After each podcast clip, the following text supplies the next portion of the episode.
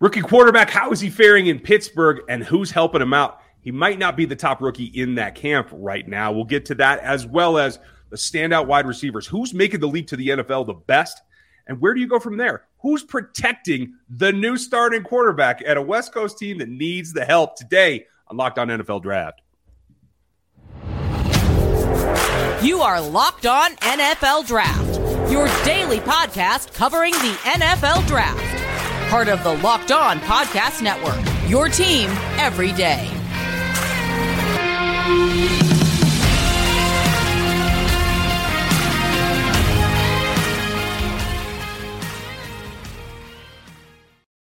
Welcome, welcome, welcome to another episode of the Locked On NFL Draft Show. I'm your host, former NFL and AFL defensive back, Eric Crocker. And of course, as always, I'm joined by my co-host, Ryan Tracy. He's at Ryan Tracy NFL on Twitter. I'm at Eric underscore Crocker on Twitter. We want to thank you for making us your first listen of the day. And we are definitely excited to uh, get into some more rookies that are doing well in camp the reports are flying out, and we're we're getting close to the college football season, so right. we're almost ready to really turn that page. But for now, we're going to stick to the rookies, and we want to start with Kenny Pickett, a guy who the only first round quarterback. He was drafted by Pittsburgh, and there's a scenario where maybe Pittsburgh was a little too close to the situation. Everyone thought that this was a down quarterback class. And although we figured that guys would get propped up and go mm-hmm. higher than what you would expect them to go, just because, hey, it is, I don't want to see higher than what you'd expect. You expect them to go higher because quarterbacks consistently get pushed up draft boards and they just go higher than you would ideally like. Well, Kenny Pickett goes first round. He's only one. And right now, all the reports out of Pittsburgh is he's he's just the third string quarterback. And I guess you can kind of I don't want to say expect that, but you got Mason Rudolph there, who it sounds like he looks the best, even better than Mitchell Trubisky right now. Mm-hmm. But Nathan, uh, uh, Mason Rudolph, he's been in the offense for years now, so he knows a little bit more of what to expect, what they're asking. He's just been around that organization, even if they've had changes at the coordinator position. He knows that team and what they're looking for. And then you have Trubisky. They brought him in to be the starter. It sounds like right now a little up and down, but both of those guys are ahead of the rookie, which again, you kind of expect that, but this is a team that really wants to win right now. So, what do they do? What do they do with Kenny Pickett, a guy who they spent a first round pick on, but say, you know what, you're you're really not ready, or and we can't even have this be a competition. Well, that's the problem. Is if if it's not really a competition, then you have to take a step back in your personnel department and figure out what did you do wrong was it just too close, seeing him every day next door, that kind of thing? Because that's that's a problem. You miscalculated if you spend a, the only first round pick on a quarterback and he can't compete with two guys that have been tossed as backups, maybe below backups in their careers. Credit to Rudolph, though. I'll, I'll, give him this because once you've been in that offense and you're able to pick it up and run it, maybe that's his his sole edge right now is that he's got the experience. If that turns into a true competition here, as we get to the first preseason game, we'll have a better idea, I think, of what Pickett really is right now. If he comes off of that, I always see a lot of improvement off the first preseason game for the rookie quarterbacks. For me, it's going to be about how much does he jump? How much can he get into the rhythm? And once he's back on the field in a real situation, as much as preseason is, will that like kick him up? Will that turn him on? Will that get him into the competition and let him resurge? Do you think that that's possible? It, it is, but only if the team, I feel like if they're just really down bad. If they are down bad, then they'll go and play a rookie quarterback, right? And just so he gets that experience. But that's not the expectations of the Pittsburgh Steelers. Mm. Pittsburgh Steelers, they are all in every single year. I know it doesn't quite feel like that right now because they're trying to piece together this quarterback situation and get that right. But this is definitely a team that wants to win. So I don't know if you'll see Kenny Pickett unless just something drastic happens where they start off really bad. And even in the preseason, you don't think they're going to play him much? Oh well, yeah, in the preseason, yeah. I missed okay, okay. That, that's what I'm talking about. I'm hoping the first preseason game kind of clicks for him, and maybe he can then start to compete. Are they going to have him be the third quarterback in the preseason? That's, that's a good question. Because you should get I mean, a half now, that way, right? It, and you can give them all the reps. So this is how I would do it if I'm mm-hmm. Pittsburgh. first quarter or first, you know, few possessions, Trubisky. And he needs the, those reps in that offense. Mm-hmm. Second quarter, I might just go ahead and give that to Mason Rudolph. And then I would just go let Kenny Pickett play the entire second half. Yeah, I'm with Have you. at it, go play, get that experience, and hopefully, if you see something very encouraging, then maybe you kind of bump him up to second string, depending on what the top two guys look like. But that's kind of what I'll do there. Now, who's going to make it a little bit easier on Kenny Pickett? Probably his receivers. And right now, all throughout camp, George Pickens is the most targeted receiver for the Pittsburgh Steelers. This is coming off the heels of them Diontae Johnson. They Yeah. just signed him. They extended him, right? Two year extension, uh, around $36 million. We're talking about a guy that's really getting paid there. A little bit less than some of the other guys. But George Pickens, is he going to just come in and make an immediate impact for these guys? I, I think. I mean, they're going to run 11 personnel, right? I mean, we're not talking about staying double tight a lot, are we? I knew. I know you have Najee Harris. You want to focus on him and protect the quarterback some, but you still got to run 11 personnel. So that's got to be Pickens over Calvin Austin, right? I mean, Chase Claypool is still technically going to be the guy they look at to move the ball the most, right?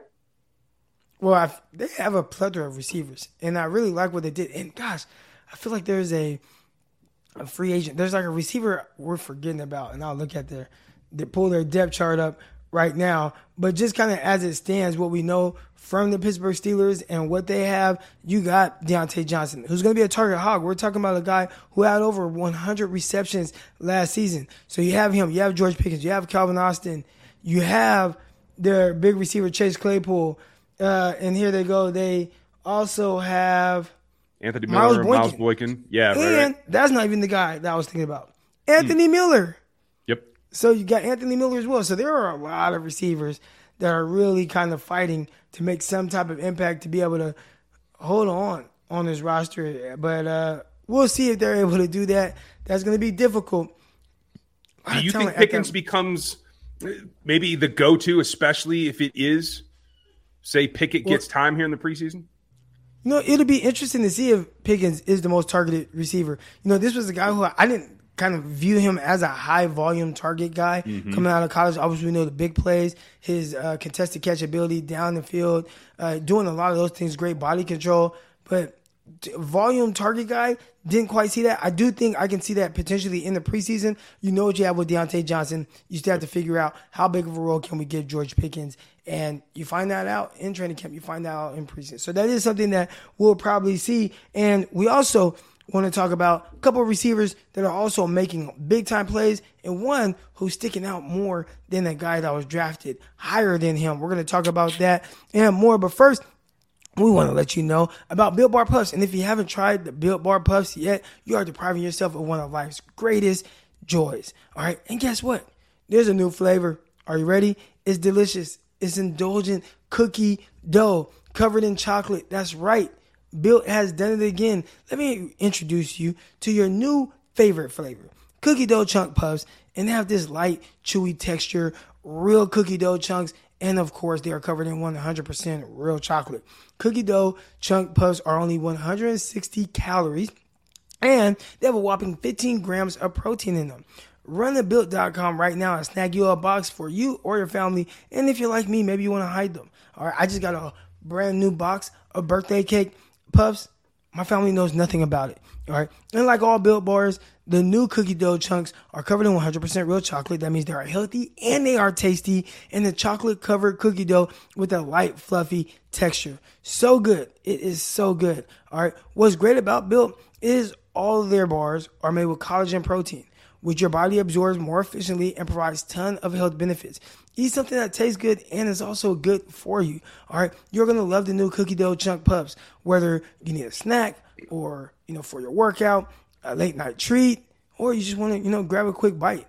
Built is the perfect bar for you, and it tastes better than a candy bar, and they're much better than the candy bar. Ditch the calories, ditch the fat, ditch the sugar, and grab yourself a Built bar. Go to built.com right now and use promo code LOCK15 and get 15% off your order. Again, use promo code LOCK15 for 15% off at built.com. Romeo Doubs. Who would have thought? Christian Watson was drafted high. He's kind of been banged up. He's recovering from an injury right now. And Romeo Doubs said, you know what? I'll take advantage of this opportunity. Allen Lazard sounds like he's the wide receiver one there, mm-hmm. but Romeo Doubs right now is making the case every day why, hey, you know what? You guys should give me a little bit more respect, a little bit more attention, and maybe I can eventually become the target hog. It is just training camp, and we do often hear these stories come out of training camp where a receiver is doing well, and all of a sudden you get into the season and he doesn't get as much love. And I know there's roster politics to deal with and such, but every day we're hearing positives and just raves, reviews out of Green Bay, Wisconsin because of this guy, Romeo Doubs, out of Nevada. It, I feel like you have to give kudos to the Packers front office because this is a guy that didn't have a lot of the pre-draft rituals, didn't have the run up. You had to really dig in that film. And I don't know if if I miss something or they're just very instinctive because I didn't see this kind of thing happening. Now, I was a little bit more reluctant to think that Christian Watson was going to be a guy that just explodes onto the scene because of the leap from the competition level. But Doubs, you could say the same thing about. Like I, I think a lot of people were just kind of sleeping on him. So, do you think that this is just extraordinary player that that went from Z getting drafted to put it in the work so that he understands the offense to get with a Hall of Fame quarterback as his opportunity, or do you think that we all missed something in the pre-draft process? Well, I miss it. Remember when we were in the draft room and Christian Watson was drafted, and I'm like, ah I don't necessarily like Christian Watson to Green Bay because I don't know if he's ready for for that, right? Mm-hmm. To be able to come in, play for Aaron Rodgers. Now you got to be this technician, and you got to understand you got to be in the right place, right time, all the time. The expectations of finally being the guy. Oh my goodness, Green Bay! They finally drafted a receiver high. Later, they went, they doubled up at receiver, and they drafted Romeo Doubs and I said, that's the guy. I would not be surprised if Romeo Doubs comes in, hits the ground running, and right away you're hearing things coming out that he's the guy that's going to be getting the reps. He's the guy that's going to get a lot of targets. I wanted them to get Alec Pierce, and we'll get to him in a second. Mm-hmm. But mm-hmm. Doubs, really good. When you watch this film, you see the twitch, you see the suddenness, you see the craftiness, you see his ability to win vertical.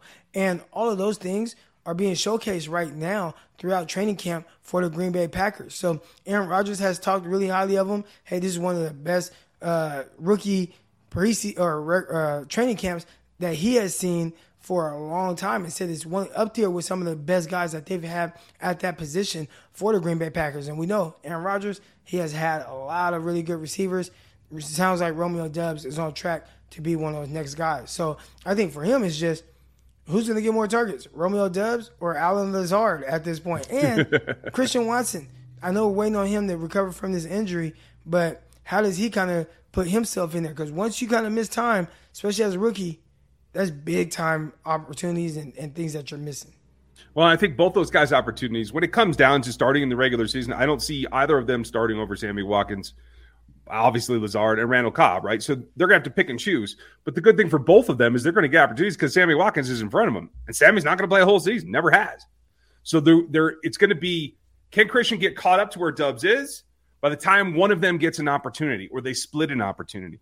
I think this preseason is going to be really interesting to see just who gets the chemistry with Rodgers. We all know that it's a difficult thing to build with that particular quarterback. Um, and I don't know, maybe maybe they can do something. Maybe there's a trip out there, and I don't mean like a, a vacation. Uh, maybe somebody's tripping in a way that they can make a connection that puts it on the field eventually for one of those young guys. We'll see. Well, you talked about one veteran quarterback to a rookie receiver, and we're going to head over to Indianapolis now. And again, you got a veteran quarterback and Matt Ryan with a rookie receiver. And this time it's Alec Pierce with the Indianapolis Colts, another guy. And this is the guy who I was like, hey, Green Bay, take Alec Pierce. I don't care if it's first round, early second round, whatever. They didn't do it. And a lot of people thought I was kind of crazy. But right now, again, rave reviews coming out about this young guy and his transition to the NFL. So uh, if you had to pick between the two, Romeo Doubs in Green Bay or Alec Pierce in Indianapolis, who's going to have the better rookie year? In terms of stats, Pierce. Pierce. He's going to have more opportunity. He has, I, I, think, less competition there in terms of getting significant reps every week on the field. Um, like I said, somebody will take uh, some snaps from Sammy. And by the way, nice way to ignore the bait there on Aaron Rodgers. Well done. Um, I thought I'd get you with that one, but uh, just the fact that he's going to get targets, and and I've said this ever since he went over there Matt Ryan being as disgruntled as he was with the Atlanta Falcons, he has a point to prove. And I think it's going to be a lot more aggressive out of him in this offense. And I think that the recipient, the guy that gets the biggest upside, isn't Pittman, but it's Pierce. Pierce, yep. And I can agree there. Pierce, Pittman, we're going to see Pittman has a strong second season. Mm-hmm. We'll see if he can kind of double up on that. But Pierce is definitely going to try to cut into his opportunities. And they got a few other receivers there. You got Parris Campbell. We'll see what happens with Parris Campbell. And can he finally just stay healthy for a season? If so, what impact can he have? And that can be a really terrific trio right there. Uh, when we come back, we're going to head west again to San Francisco and talk about a certain player who's actually going to start as a rookie. He's slated to right now. A lot of people not talking about that. We're going to get into that next. In the fourth round of the 2022 draft, the San Francisco 49ers selected tackle, offensive tackle, all right, Spencer Burford out of UTSA, University of Texas San Antonio. Which interesting story. My rookie year in the Arena League before I went to the NFL was with the San Antonio Talons, and we hmm. actually shared our locker room with the UTSA football team because they played in the Alamo Dome at that time, and we played our games in there. And uh, that was the first year of UTSA's football existence. All right. Wow. So I believe it was Larry Coker was their head coach that year. So uh, and they they're a pretty solid team now. They've definitely come a long ways from when I had my first interactions with them. But nonetheless, Spencer Burford, he was drafted and he was an offensive tackle. 49ers immediately move him to a guard position. And not only is he playing guard for the 49ers right now, he has taken every first team rep at the right guard position. And that was one I didn't see coming. When you look at the 49ers and some of the rookies, you figure, okay, who's going to come in? Okay, they got good depth. But it sounds like now this is a guy that might start right now. And if so, yeah. he's going to need to be good because you have a very young and inexperienced quarterback sitting behind him. Well, I like the I like the move by the way. Um, that's what I had in his write up to Put him inside because he, he didn't come out as, as the kind of athlete that you can really leave out there on the edge very much. But I didn't see this kind of thing coming. In terms of what it does, we've seen kind of a trend. We talked last week about Logan Bruss, AJ Arcuri, right? Zach Tom. Some of these second, really third tier offensive linemen, they're getting a lot of run with their rosters. Spencer Burford is right in there as well. And for a team that relies on the run this much, I think that's a little bit surprising because it's not like it's straight up zone blocking all the time, right? This is a more challenging offensive line scheme. Do you think that that is something he can sustain and that they can end up running behind him? Or does this change kind of the focus of where the Niners want to run? Well, you would think that they would want to run left. But they definitely, while I was there uh, viewing training camp, ripped up some big runs to the right, running right behind him. I think if I had one kind of gripe, I would say there were times where I feel like he could have finished his run block a little bit better. Uh, mm-hmm. really kind of maybe driving the guy and erasing him completely. But overall, the movement skills were good. And when you look at the 49ers and their run game scheme, it is one that works in unison. And that's with all these zone, outside zone type type uh, teams. They want guys to move as one. And if he can get down that and kind of build some continuity with uh, the rest of the offensive line there, I think that's where he could be good. There is some news that just came out with an offensive lineman, and it's uh, in Baltimore with mm. Tyler Linderbaum. He has a potential big injury, and they say they are saying that the best case scenario they shut him down for four to six weeks with a grade one Lisfranc. So that's best case scenario, four to six weeks. If it's a grade two, then Linderbaum is out six to 10 weeks and will start the season on pup. Uh, there's no ruptures, which means right now there's no surgery. So right. uh, we talk about the offensive line getting, man, offensive lineman getting going in San Francisco. This is going to kind of put Tyler Linderbaum behind a little bit, right? Yeah, that that makes it difficult because what you're talking about, Lisfranc, is affects the the foot in a way that offensive linemen more so than any other because of their size and their weight put that stress down through the ground, through their feet is very difficult. It's not a common injury among offensive linemen. I'd really be interested to see what the prognosis is. Let's hope that it's it's short for him. That's that's a tough one. Have you ever seen an offensive lineman pull that injury before? nah, I mean a lot of times you'll see them kind of get rolled up on, uh, you know, sure, ankles, blocked, knees. Somebody fall into the back of their their legs and they hurt a knee, but Lisfranc, I can't say I have. I feel like it's something that we hear a lot with like receivers, and you know they they're putting a lot of pressure on those feet and those bones in there, but not so much with offensive linemen. It's it's too bad too because if he goes to pup, they're just bringing uh, Dobbins off the pup. And J.K. is, is a guy that I would really liked as running back coming out, and I thought this was a year that he was going to be able to really take a step forward with his health and his ability to produce. If you're missing Linderbaum, even four to six weeks, if that's six games, that puts a serious dent in what you can do in the running game, in my opinion, because he is not only the center on that team, but he's high caliber enough that it's very difficult to get even close to replacement level play from anybody else on that roster. I wouldn't be surprised if they changed a couple of things and maybe put Ben Cleveland into that role. I think that he can pull that off. I'd like to see that myself. We're going to see a lot of interesting things coming out. And this week we got got some football. So I mean, obviously you had the Hall of Fame game, but nobody really plays in that. Well, we got the rest of the teams around the league. Everyone is playing this week. This is exciting. Get to see all the rookies. We're gonna have a whole lot to talk about. College football is about to start starting up. We're gonna be able to dive into those prospects. We're gonna get to all that and more right here on the Locked On NFL Draft Show. We want to thank you for making us your first listen of the day. For your second listen of the day, you already know, man. Go to uh, oh, he's over there that way. Locked On Chiefs with my guy Ryan Tracy. Just go to your Apple, Spotify, search on Locked On Chiefs. He'll pop right up. Leave a review as well. Also, Locked On 49ers. All right, with myself, Brian Peacock. Tune into that and all these Locked On podcasts across the network. But that's going to do it for this episode. We'll see y'all tomorrow when we have our guy John Harris, who covers the Houston, Texas, joining us. Till then, we're out. Peace.